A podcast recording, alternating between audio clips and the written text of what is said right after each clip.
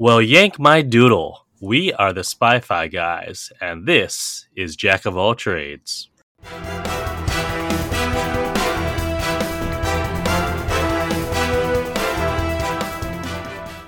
Welcome to the Spy Fi guys, where we cover spy facts, spy fiction, and everything in between. I'm Christian, And I'm Zach. And today we are covering a show that I've never heard of before uh, Jack of All Trades. Zach, you're the one who suggested this. What's your relationship with it? Oh, I will tell you so much about this show. Last week we did Burn Notice, Mhm. and seeing Bruce Campbell on there, I remembered thinking, isn't there some show where Bruce Campbell is a spy, but he's also a superhero? and then I was like, oh, yeah, has the best theme song I've ever heard in a TV show, second only to Jag, which is also amazing. I mean, I feel like many other better theme songs. Oh, I thought you were going to say there are many better spy slash superhero shows starring Bruce Campbell. Oh no, I In mean, which case, I would disagree. but I will. Say, I mean, come on, Secret Agent Man. Although they didn't use in the in the version we saw, but is a better theme song. Well, we're not going to argue about that. But the point is, I watched the show in the early 2000s, and I watched it back when Netflix had you mail the DVDs. Oh wow, yes. So I always thought this show was created in the post 9 11 world where Mm, everyone was like, America was great. They wave the flag. They make fun of the French. The Brits are our allies, but they're also weird and foreign too. But little did I learn this week that it was created in 2000. Yep. So we missed 9 11. So it's all just a oh, Or weird It coincidence. predated it. Yeah, I mean, because like a lot of that stuff was there already. It just got exemplified by 9-11. I mean, don't get me wrong. I like making fun of the French as much as the next guy, but it really lined up well with that whole climate. Fair enough. You know what? I'm sup- actually, if you think about in a weird alternate universe, if this was made afterwards, it may have gotten more seasons. Yeah, maybe. So this show was created by the same production level as shows like Xena, Warrior Princess, Hercules, Ah, of Young course, Hercules. Of course. It was filmed in New Zealand. It used a lot Uh-huh. of New Zealand actors. And it was billed in an action block. It was this show and a show called Cleopatra 2525. I'm sorry, what? Oh, you never heard of that show? I've never heard of that show. Yeah, so it stars Gina Torres, and it's a bunch of like hot chicks fighting robots. I've actually never seen that. I'm just vaguely familiar with the idea. oh, man. If they're also spies, we could cover it, but I don't think that they are. But we're Uh, not here to talk about Cleopatra 2525. We're here to talk about Jack of all trades. And today we will be covering the pilot and then the highest rated episode on IMDb, which is called Love Potion number 10. Now, this show cannot be streamed anywhere currently. I bought the DVDs off of Amazon to make sure that we got to see the pilot because I didn't feel like this is the kind of show you can just drop into on a random episode. yeah, no, not really, no. So, do you have our synopsis for the pilot episode, which is titled Return of the Dragoon? Okay, here is the IMDb plot summary. Jack Stiles rescues the niece of President Thomas Jefferson. When the president finds out she has been thanking him in bed, he banishes Jack to Palo Palo, supposedly to stop Napoleon's plans for world domination. Jack is appalled when he finds out his contact is a woman, but together he and Amelia Rothschild manage to complete their first mission. All right, that's a pretty good summing up. uh, Although, so we start in 1801, somewhere across the Canadian border, where, as you said, the president's niece is captured by the French. Yes, because in this world, French are in ruling Canada.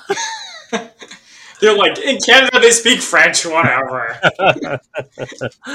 yeah, so apparently Napoleon, this is a classic James Bond plot.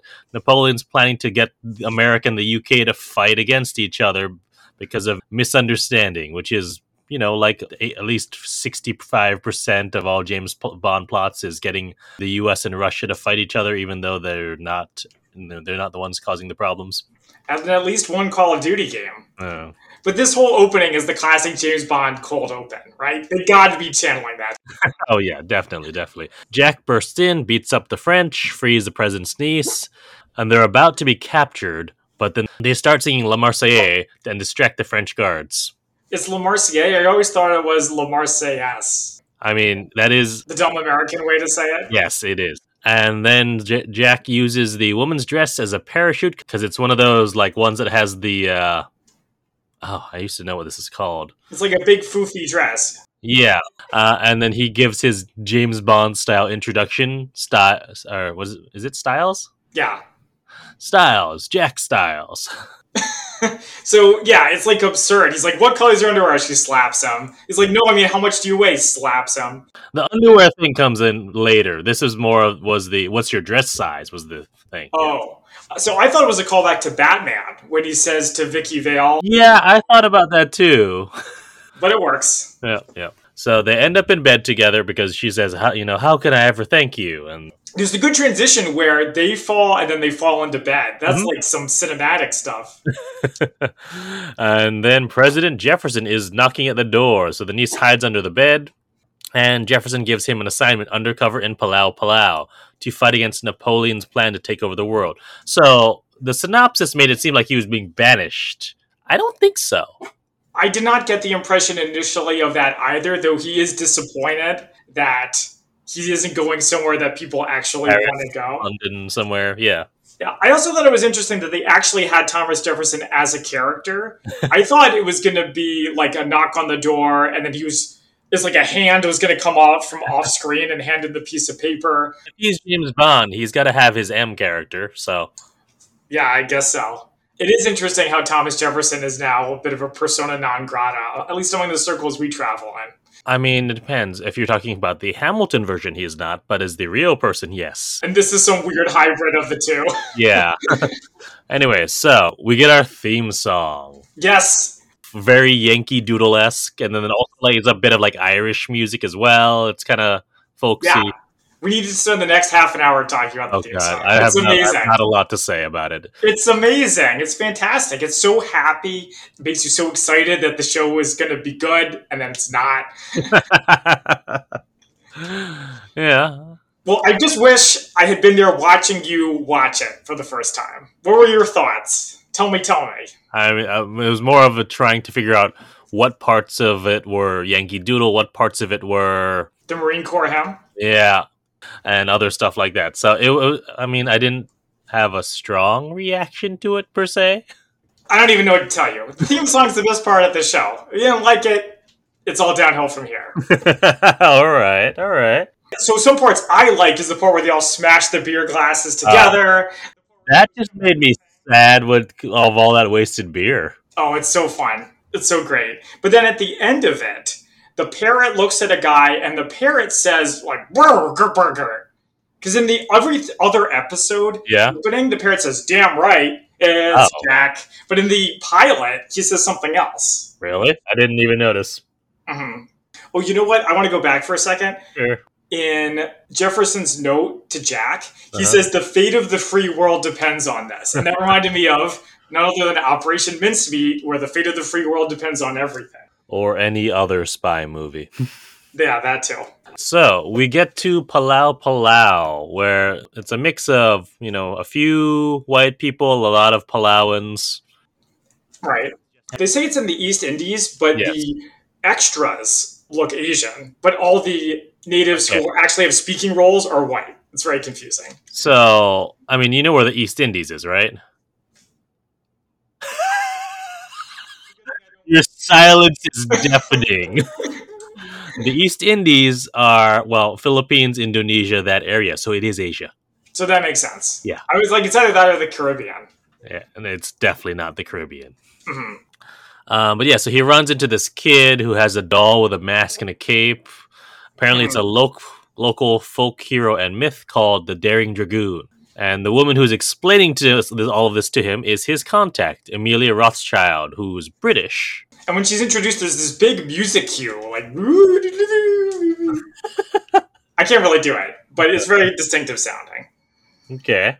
And she is much shorter than Bruce Campbell. I mean, how tall is Bruce Campbell? I feel like he's pretty tall he is tall, but in shows like Burn Notice, which we covered last week, uh-huh. the female lead often wears very high heels. This is also true in Castle. And the reason for this is because in a shot reverse shot, mm-hmm. you want them to look more or less the same height.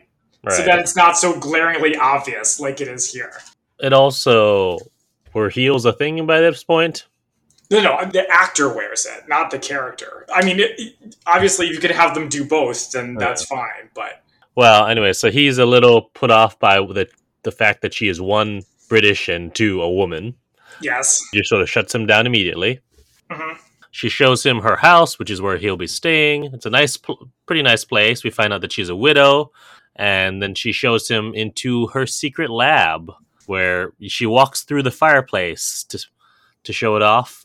And yeah, it's, it's cool. basically a bat cave, hmm and th- this smoke and mirrors like how Right. they explain it it's completely ridiculous because it looks like a fully functioning fireplace Mhm. but it's basically a hologram and they have like a bunch of mirrors set up and like this ridiculous fake flame which would not produce the effect that they're showing here Yeah, they have the thing that spins around to simulate motion. Mhm. I don't remember what it's called. I remember learning about it in school. It's funny. Oh, something I wanted to jump in about Amelia, yes which is her actor is played by Angela Marie Dochin or Dotchin. okay There's a couple things about her. She's a New Zealand actor. right Sometimes they move out, but she did mm-hmm. not. She No. does New Zealand shows. But according to my research, for six years she dated Temuera Morrison, another New Zealand actor. yeah i saw that when i was looking at it because I was like she's got to be in something else she looks so familiar but nothing i've seen Nothing in front of the camera besides this. Well, I mean, she's been in other. She was in like Hercules and Xena and Young Hercules, but I didn't watch any of those. Yeah, all those New Zealand shows. Yeah. Anyway, so yeah, her Batcave. It's also like a Q's lab as well. Yeah, so this is why on IMDb the show is also labeled steampunk. Uh, yeah. This is very much a steampunk set. So like, I keep wanting to call him Bruce. Jack runs into runs into something, and like a diving helmet falls on his head. Yeah, it's a little slapstick comedy. And apparently, it's also soundproof. So whatever they get up to down there hmm won't be heard by anyone outside. Jack, of course, thinks, well, you know, if so, if I, you're saying that if I bring a lady friend over here, you won't hear a thing. And she says, yes, but this is all supposed to be a secret. Somehow he's been a spy for years and he doesn't understand how being a spy works. So I was hoping with this show that it was going to be like the Avengers, the old Avengers, oh, yeah. with like the duo and a little bit of will they, won't they. And I Uh-huh. think maybe they were trying for that. Mhm. And uh, this is not the same. That's really hard to replicate. It worked better than the 1998 Avengers did. We don't talk about that. We don't talk about that except for every episode where Right. we, we give it one martini. So we find out what the mission is, and it's apparently French soldiers have arrived just before Jack did. The governor is going to give them their orders, and Amelia has set up tea with the governor. So while they're having tea, they've got to uncover the orders and warn their intended target. Yeah, and by the standards of this show, that is a very down to earth plot. All right. So we meet Governor Croque, who is in his mansion. He's hanging his family portrait up. We find out that his brother is Napoleon. Yes. And a soldier enters, says that someone has painted the symbol of the dragoon on the wall. Governor Croque, you know, dismisses it immediately, and Jack asks to use one of the uh, porcelain throne, as he calls it. So I want to jump in here. Yes. Napoleon is depicted in a painting as a dwarf Yep. standing on a stepladder. We're going to have more about that later. But Jack makes a joke about how short he is and it doesn't go over well. But then he makes another joke about how he's a leprechaun looking for a pot of gold. And Uh-huh. everyone laughs at that, including Amelia. My interpretation is that Amelia, being English, hates the Irish and Oh, appreciates any joke at their expense.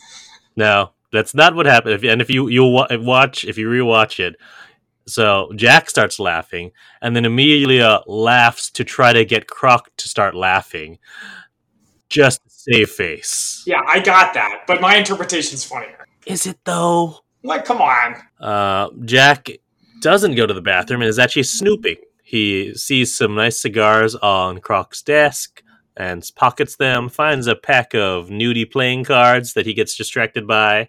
Of course he does. I also like how when he goes to the porcelain throne, Amelia immediately pulls out her bag and has some bureaucracy and signing stuff for them to do. She's a good spy. And the, the, the writers actually like thought about that. Uh, I thought that was again pretty impressive for the show.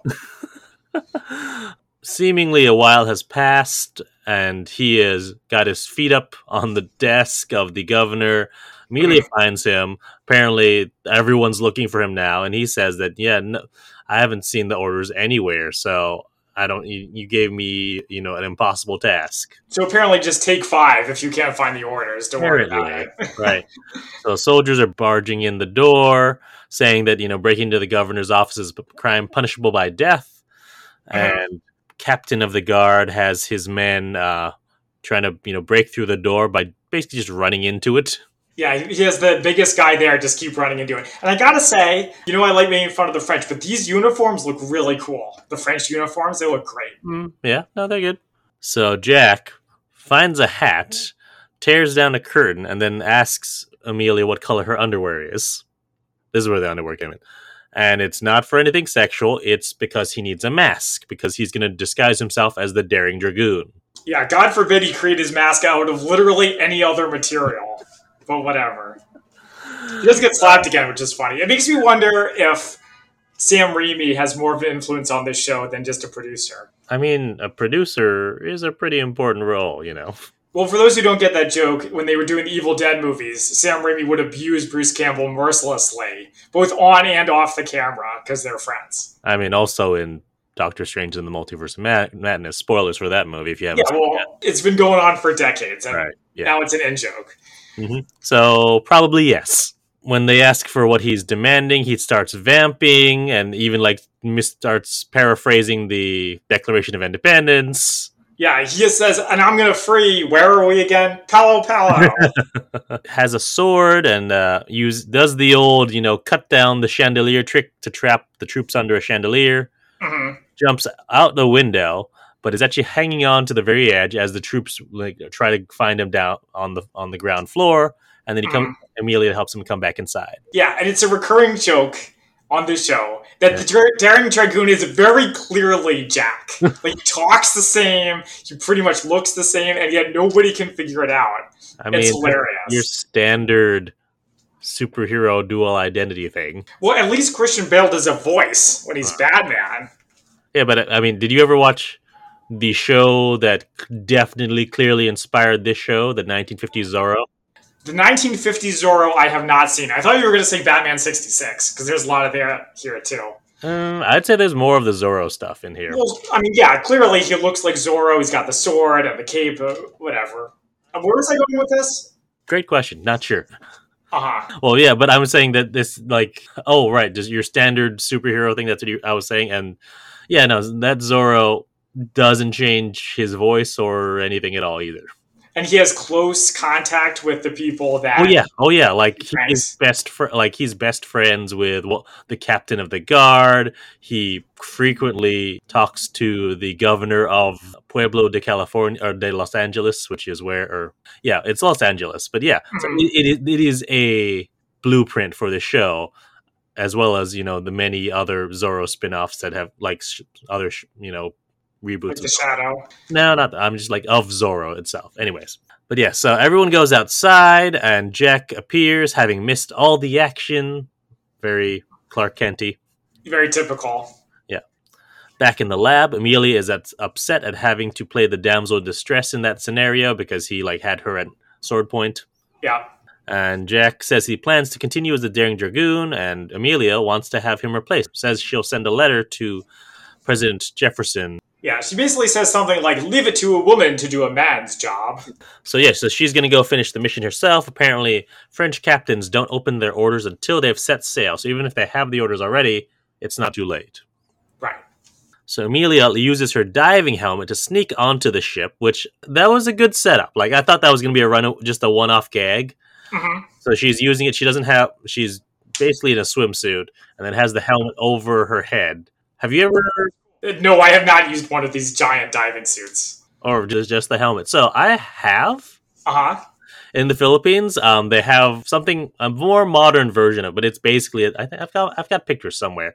Uh, basically, just the diving helmet that you put on, and the way that I don't know how it's it works, but so you, the water is just under your under your neck basically, and Hmm. make sure you don't trip. I was going to say, are you doing it when you were traveling with Captain Nemo and the Nautilus? I mean, sure. but it was fun. It was cool. It was, it was a cool way to see, be able to go down and walk on the ocean floor without having to learn how to scuba dive, which you Mm. know is also on my list. But you know, it's a lot easier. And like they had some things that were sunken down there, like a uh, a jet ski that was down there that they had sunk, some- and I think like a car they had down there, and like Ooh, mermaid statues. So like stuff you could explore around, not just Mm, okay, here's the ocean floor. right. Anyway, so she gets up onto the boat. She sneaks in, l- starts looking for the orders. A soldier notices her helmet and her wet footprints. And as they're about to burst into the door, Jack, now with a much nicer looking costume, not makeshift this time, Yep. Distracts the soldiers while Amelia escapes. The sword fighting here is not great. Oh, you didn't like it? I liked it. It was cute. I was judging it. I was like, all right, is that because you know, I mean, like for example, go back to any of the Zorro shows, Mhm. be it in the fifties, the eighties, or the nineties, they all had good sword fighting at least. This did not. So a couple of things here. I like how he swings on a rope onto the ship, like a rope from nowhere, like in Return of the Jedi. Yeah, And then I also noticed that apparently the Daring Dragoon's catchphrase is just a big laugh. he just does it over and over again. and then I was like, oh, all right, you know, maybe you know they weren't doing good big sword fights for the goons, and maybe when the captain shows up, that'll be a better Yeah. sword fight. It Mhm. was not, or if it was, the camera work failed them because it was all over the place, and it did not not make it exciting. I liked it. Anyway, so back at her place, Amelia reveals that she actually switched the orders, and the boats will, you know, end up somewhere around the South Pole. Jack is packed up, ready to leave, and Amelia says, "You know what? I don't approve of your methods, but your heart's in the right place. So, if I write another letter reinstating you, would you stay?" And Jack Ah. says, "Oh, I actually intercepted the first letter," and pulls it out, tears it up. He says, I knew you'd change your mind, and it's like womp womp womp, classic Jack. So he says, I would like to see you in the lab. Oh, where it's soundproof. You're gonna shout at me, aren't you?" yeah. And with that, our episode ends. So now it's time for our spy fact versus fiction. I have a little bit. Mm-hmm. So I guess I will start with the obvious here, which is from history.com. Was Napoleon actually short? Yeah, that's such a good one. I didn't actually think about doing that. Okay. In fact, according to them, he was probably of average height. According to pre-metric system French measurements, he was five foot two. But the French inch was different from the imperial inch. The imperial inch was shorter. Huh. According to three French sources, his valet, one of his generals, and his personal physician, they said that Napoleon's height was five foot two in French, which would make him just over five foot five. Now I am five foot five, and I've been told my whole life that I am short. I always Yeah. thought everyone else was freakishly tall. But according again to history.com, Napoleon being five five is an inch or so below the period's average adult male height. Interesting. I mean, five seven or five eight is somewhere supposed to be around average height nowadays. All right, so that's not too bad. I mean, that's about how tall Tom Cruise is, but everyone also calls him short. Right. Well, people suck. So now you may be wondering if Napoleon was of average height, where did the legend of him being short come from? Okay, where? It was, in fact, largely the work of one man, a British cartoonist named James Gillray. Ah, of course. He depicted the French general in such a popular and influential way that at the end of his life, Napoleon said that Gillray, quote, did more than all the armies of Europe to bring me down. to start with cartoons of just Napoleon throwing a fit, but then in 1803, he created one called Maniac Ravings or a Little Boney in a Strong Fit, which was a satire of a diplomatic incident where Napoleon vented his rage at the British ambassador. Now, that depicted a tiny Napoleon wearing boots that dwarf him, tearing out his hair in rage, Uh, surrounded by overturned furniture with big speech bubbles. And then the name Little Boney would stick, and then more cartoons would carry on, and you can see it all the way through to Bill and Ted's Excellent Adventure, and then to this show. right, right. All right, so I've got a few things. Um, one in the very in one of the early scenes, Jefferson says that if if you touch my niece, I'll have George Washington cut down your cherry tree. Right. So, according to Wikipedia, so this is in 1801. George Washington died in 1799, so he'd be dead already. I assumed he was metaphorical. Yeah. Still, I mean, if you're gonna pick a metaphor, pick someone who's alive. Yeah, maybe. Next, also from Wikipedia. So there is no far as I could find, no actual island called Palau Palau. However, there is the island nation of Palau, just one Palau, which is actually in the uh, East Indies. hmm However, it was never under French control. So far as I know, it's usually under Spanish control. Uh, however, Palau actually does mean island in the Malay language. So it is Ah. possible there is some island that was called Palau Palau, but there's no, so far as I could find on Wikipedia or elsewhere, no actual island. I see. So going back to Napoleon, I was curious. All right, did he have any siblings? I didn't know. So I looked on Wikipedia. He was the fourth child and third son of the family. He had an elder brother, Joseph, and younger siblings Lucien, Eliza, Louis, Pauline, Caroline, and Jerome. Oh my gosh. No Croque. Well, how tall are they? Ah, no idea. Jack rec- refers to the toilet as the porcelain throne, and I was curious. All right, when was the toilet invented? Was it invented by James Crapper, or is that a myth? Um, that is a myth, seemingly. hmm There are very many types of toilets, so it Mhm. depends on how you define the toilet of when it was invented. The pre-modern flush toilets, according to Wikipedia, have existed since the, since the Neolithic. But the modern flush toilet was invented in 1596 by Sir John Harington. Hmm Uh, however, they weren't starting to build, be built out of uh, porcelain, I believe, until in 1840. Oh. They weren't started to be built out of porcelain until about the 1840s, if I if I'm re- reading this correctly. hmm Although Thomas Crapper, and it's not John Crapper, it's Thomas Crapper, hmm did not invent the flush toilet. He was a leading manufacturer. I see. Yes. All right, and lastly for this, the diving helmet. hmm So the first successful diving helmets were produced by the brothers Charles and John Deane in the 1820s. This is from Wikipedia. Uh, but the more popular design that we think of, the one that's featured here, was not made until the 1830s. So it was a little bit ahead of its time. A little bit ahead of its time. I'm gonna give it to give it to her with like prototyping and whatnot, and she's just you know that good. But Mhm. you know, I mean, she there's at least around the same time period. Right. Should we do any favorite quotes? Uh, yeah, I have quite a few, so why don't you go first? All right. I mean, I like Jack's first line. I would have knocked, but my fist had other plans. I think that's on IMDb as well. And I'd love to stay and chat, but I'm allergic to lead. Yeah, you like those cheesy ones. I do. What do you got? Uh, I like when he first meets Amelia and they get into an argument. She gives him a piece of paper, and the paper says, "Shut up and do what the lady says." TJ. that was good. Is that technically quote? Like, you know, he does did read it out, I guess. Yeah. when he's facing off with the captain of the guard, the captain of the guard says something. I don't even remember what it is. Yeah. Does this long speech, and then Jack just says, "What the hell are you talking about?"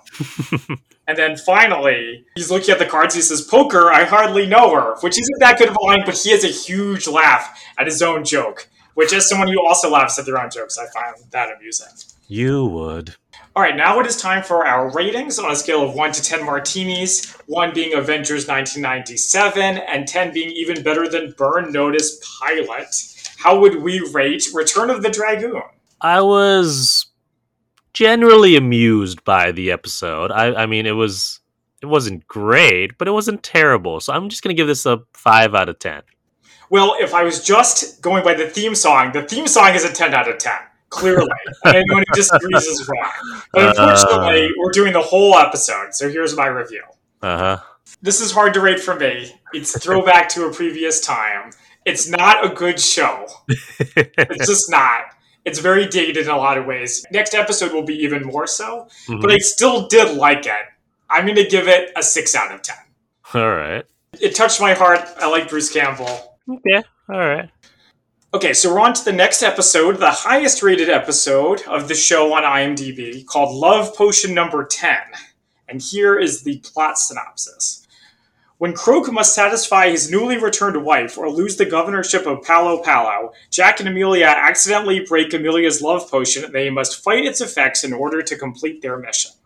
Mm, all right. Yeah, that pretty much sums it up. So we start with the governor stopping by the house to see Jack. So this is what eleven episodes in. So seemingly, like you know, now they're friends and whatnot, and Right. I'm sure there was character development in in the middle to No, but it's more like everyone loves Jack. Uh, so magnetic, uh, and the, the governor is like a toad. Like he doesn't have much of a spinal column, so he'll just gravitate to everybody. Immediately trust them. Amelia is eavesdropping as they're talking. Apparently, the governor's wife, Camille, is arriving soon from Europe. And apparently, Napoleon believes that Croque is not man enough to rule Palau Palau, from what Camille has said. And apparently, it's been a while for Croque in terms of Mhm. in Right. terms of marital relations. Hmm What he's discovered is that if he can't satisfy his wife, Napoleon will make her governor. That's hilarious. And also kind of progressive. If a woman governor in 1801. Absolutely. So the whole plot of this episode is around erectile dysfunction. Uh huh. And Yep. that made me think Oh because boy. I was like, what is the target audience of this show? Because I only watched a few episodes. I didn't Uh-huh. remember any extreme adult content. Okay. Uh, the last episode we had them in bed together, but that's James Bond level. I mean, whatever. hmm But this episode has a fair amount of, I would say, at least teenager and up content. That reminded me of a quote I read from a review of a movie called Cutthroat Island, starring uh, the star of The Long Kiss Goodnight. I don't remember her name right now. Gina something. Ina Davis. Geena Davis. So the quote is This movie is too stupid for adults, but contains too much adult content to be suitable for children. So teenagers. Well, that's what this show reminds me of. It made me think of that.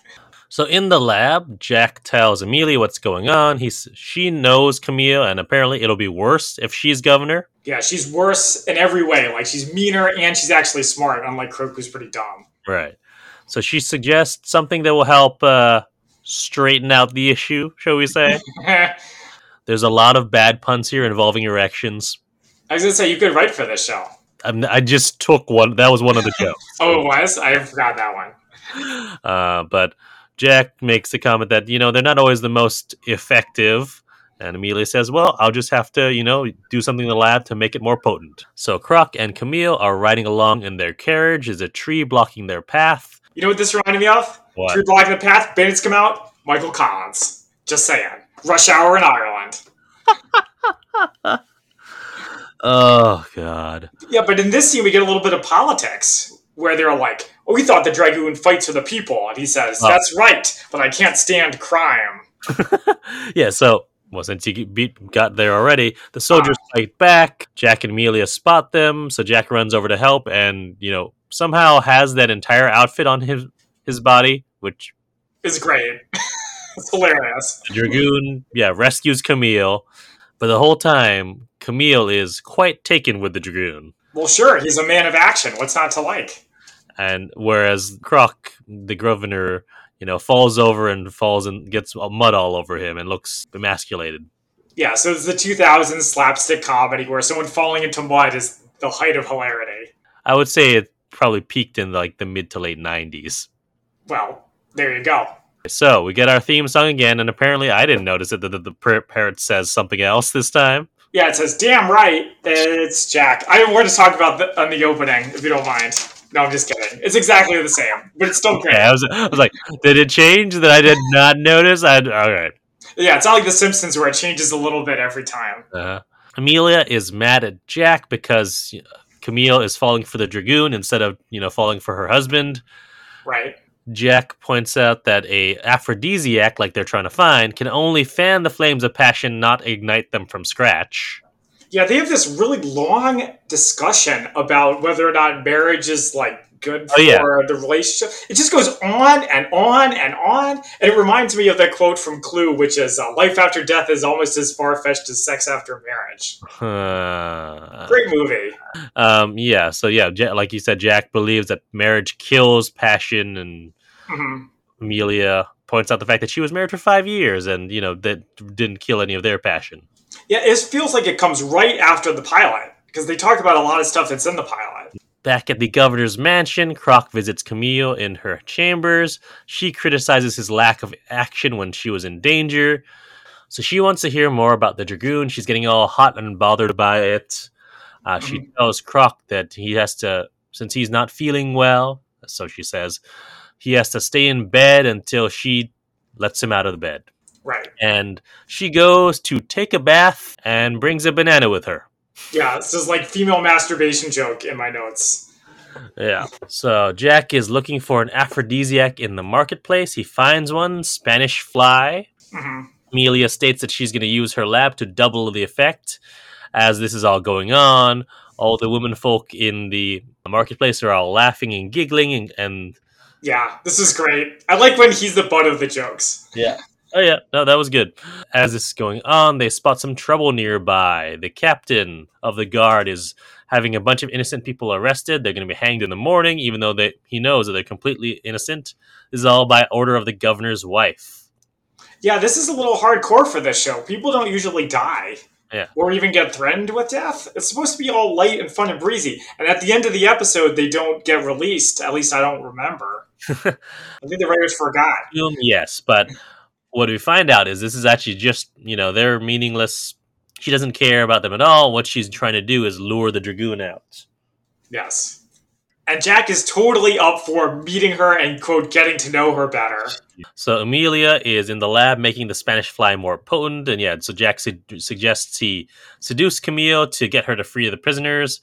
Amelia thinks that you know Camille could be trying to spring a trap on him, and she has also made the Spanish fly ten times as strong. Jack doesn't believe it'll work, and they argue back and forth about whether or not to give it to Croque. And of course, I saw this coming a mile away.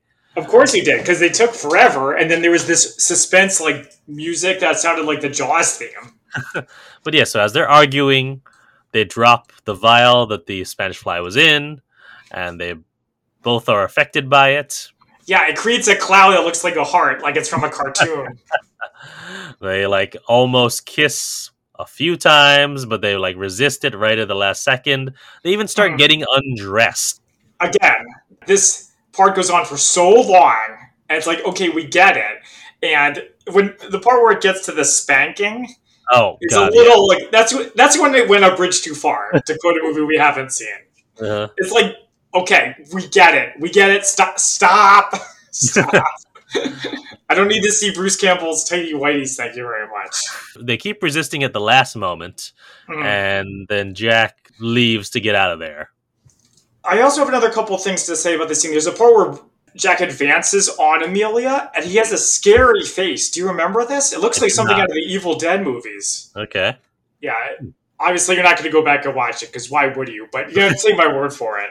But then also, the whole reason why they don't want to start kissing and go further is because there's like this subtext where they're like, "Oh, we're friends, and we need to stay friends, and if we're not friends, then it's all going to ruin everything." Yeah. That reminded me also a lot of the Avengers, except in the Avengers it was all unspoken.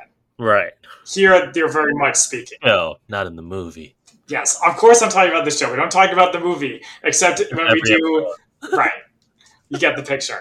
Yeah, yeah. So Croque is still in his bed, and Jack comes to visit. He says that he doesn't have any love potions for him, but he's got something better. What does he mm-hmm. have? It's a dragoon outfit for him. He says to go to the Cock St. Jack at 8 o'clock. Yeah, I assume it's the Dragoon costume. It's probably it. In a smarter show, Croque might be like, How'd you get it? But this is not a smart is show. not smart. Yeah. also, I feel like by that point, you know, I mean, look at the costume. It's you know, it's a little fancy, but I'm sure it's something someone could make easily. It's reproducible, yeah. Yeah. So Jack is back at the house and has a message sent to Camille for her eyes only. Mhm. Uh, Amelia finds him. She's jealous, thinks that he slept with Camille, but he swears that nothing happened and says that his plan to get Camille and Croque back together is might just might work. They almost kiss again, and then Jack leaves again. And then Right. we get the only real moment of spy action in this episode Right. where em- Amelia takes the pad that Jack was writing on back to the lab, spreads black powder on it, and then uh, uses that to find out to get a imprint of what he was actually writing to find out what his plan is. Yeah, usually in spy movies, they just move a pencil really fast across it. That's what we normally say. Right. Yeah. Well, I didn't look up when the pencil was invested to see if that could have been done, but yeah, Yeah, because they use quills and ink around now. Also, Yeah. Jack's exit in this scene is very much a "I'll be in my bunk" for you Firefly fans. yeah. But she sees that the message is for Camille to meet the dragoon at the Cock St. Jack at 8 p.m. and to wear red. hmm So we see the captain visiting a brothel, which is apparently the Cock Saint Jack. I did not really, or Saint Jacques, excuse me. Right. So again, this is not appropriate content for children. So it was interesting to see the captain there because when I watched the early episodes way back in 2004 or whatever, I always assumed that him and Croque were gay for each other. They just didn't want to admit it. It was like unrequited because it was the times and they Right. couldn't admit it to themselves, but apparently not. Well, I mean, he could be bi. That is an, an, another option. Yeah, well, I'm not going to go back. Maybe I will watch every episode of this series and we'll see if they reveal You that. own them now. I guess I have to. Someone arrives with a red cloak and the hood over their head. The madame says she's expecting them, leads them into a room. Right across the hall, Jacques is, or not Jacques, Jack. That's Mhm. why would you have Jacques and Jack in that episode? Excellent question. Unless you just wanted it to rhyme. The cock Saint Jacques. Mhm. Right across the hall, uh, Jack is getting J- Croque ready in the dragoon costume, sends him out, and of course, the captain, having finished seemingly quite quickly. I didn't think about the timeline there. Well, I thought he was waiting for his girl to arrive, and then he saw the captain run by. I thought he had already finished with one. I don't know. Who, who knows? Yeah, but he spots Croque dressed as the ra- dragoon roaming the halls. It's hilarious. This reminded me of this old movie called The Court Jester, which is a lot of running around and misadventures and people disguised as other people. Yeah. As soon as that happened, I knew exactly where the rest of the episode to go. Uh-huh. Yeah, so Jack comes down the stairs and just then spots Camille entering, pulling a hood down. So if she's down there, who's up there? Oh my gosh, what are you doing here? What are you doing here? and then the captain runs down, saying the dragoon is here. So Jack runs back upstairs.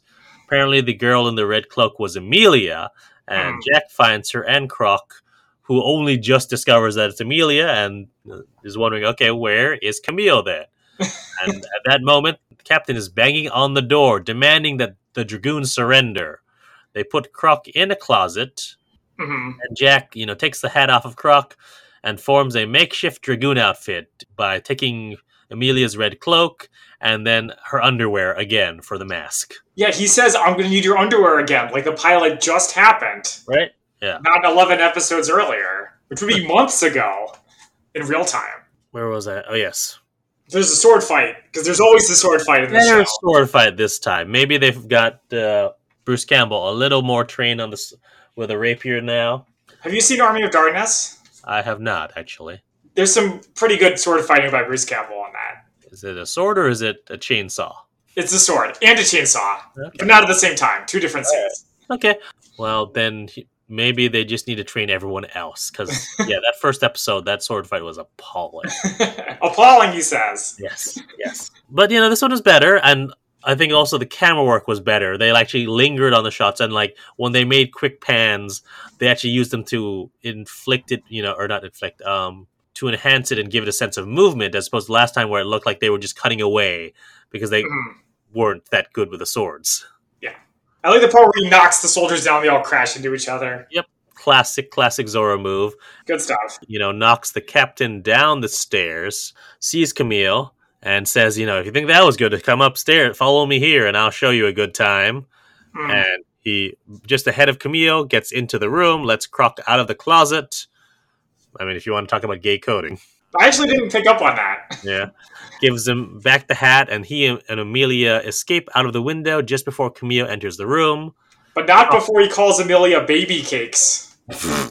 Can't, can't get away with that these days. But yeah, so Croque reveals himself as the dragoon, at least to Camille, and they make love. So I was confused by this. Did Camille literally think that Croque was the dragoon? Or did she just not care? She says it was you all along, except she was next to him when the dragoon saved them the first time. He's just that good. Yeah. Or she's just that dumb. Like, she doesn't seem dumb. Supposed- no, I, what I'm choosing to believe is that he, it was him this whole time. Like, in this scene. Yes. He had some Patsy do it earlier. Yeah. Oh, alright. Or I don't know. We definitely thought about this more than the writers did. Yeah. The next day, Amelia and Jack are having tea. Amelia reveals that she saw Camille and she looked very satisfied. They're still feeling the effects of the Spanish Fly, and apparently it'll last, you know, another one day or two. So she says she's going to go horseback riding, and he's going to take a lot of cold showers. And is their relationship ruined? Question mark. Who knows? Who knows? Because we're never. I'm never watching another episode of this. Oh, what? Come on! It's not that bad. You were the one who said that the theme song was the best part of it. Well, it is. All right, so now it is time for our spy fact versus fiction. I have one quick thing I forgot to mention from last time. Sure, what do you got? Which is that Amelia's last name was Rothschild. I assume this was common knowledge, but maybe not. The Rothschilds are a very famous British Jewish family. Right. They are known for having lots of money, and conspiracy theorists think that they control the world. It makes me wonder whether Amelia is supposed to be one of the famous Rothschilds. Hmm. They never explicitly say that in the episodes we watched. Mm-mm. I guess I will maybe find out. All right, so what I've got concerns Spanish fly. This is from Wikipedia. Uh-huh. So the Spanish fly is a emerald green beetle in the blister beetle family. The species and others and its family were used in traditional apothecary preparations as cantharides. What are those? I have no idea, and it does not explain. The insect is the source of the cantharidin, a toxic blistering agent once used in, as an aphrodisiac. Well, there you go. It's been used since ancient times, possibly possibly because their uh, physical effects were perceived to mimic those of sexual arousal, and because they can cause prolonged erection or priapism in men. Well, there you go. Yeah. So that, actually, if you go on Wikipedia under cantharidin uh, and under the section for aphrodisiac preparations, there's actually a lot of different examples of people in history who consume them, not always with positive effects. Anybody we know? Uh, the Marquis de Sade, well, Okay. said to have given uh, anise flavored uh, pastilles laced with Spanish fly to two prostitutes at a pair of orgies in 1772, poisoning and nearly ki- killing them. Hmm. Henry IV is said to have consumed them. Yeah, it's uh, All the royalty. uh but yes, so that that is what I got on Spanish fly. Although the stuff that I feel like it's not common now, but you used to see in like the 80s and 90s in your like gas stations. Probably not Rio Spanish fly. Also, don't use it. Let alone super powerful like it is here. Yeah, well, that's because they didn't have Amelia there to Super scientist. ten times the potency. Yeah. Right. All right, time for favorite quotes. What do you got? Or actually, you know, what? I've got only got one, so let me go first. By all means. Amelia, come on. Your position is always what's best for the mission. So think let's think of it as the missionary position. Yeah, I knew you were going to like that. And it's a good pun. Yeah, yeah, I mean, a a lot of them were very one note, but that one is like, all right, you got some work to put into that one. It's also funny because in a lot of movies we do, the spies are always going on about what's best for the mission. So Mhm. it really, it really goes there. Yep. So some of mine is well, espionage reaches a new low. yeah, that was They were good. getting started when the dragoon is about to fight the bandits. He says, "Wait here and act surprised when I jump out." That's solid Okay. stuff. When they are uh, about to make out, Amelia and Jack, someone says, "Will you respect me in the morning?" And the other one says, "I don't respect you now."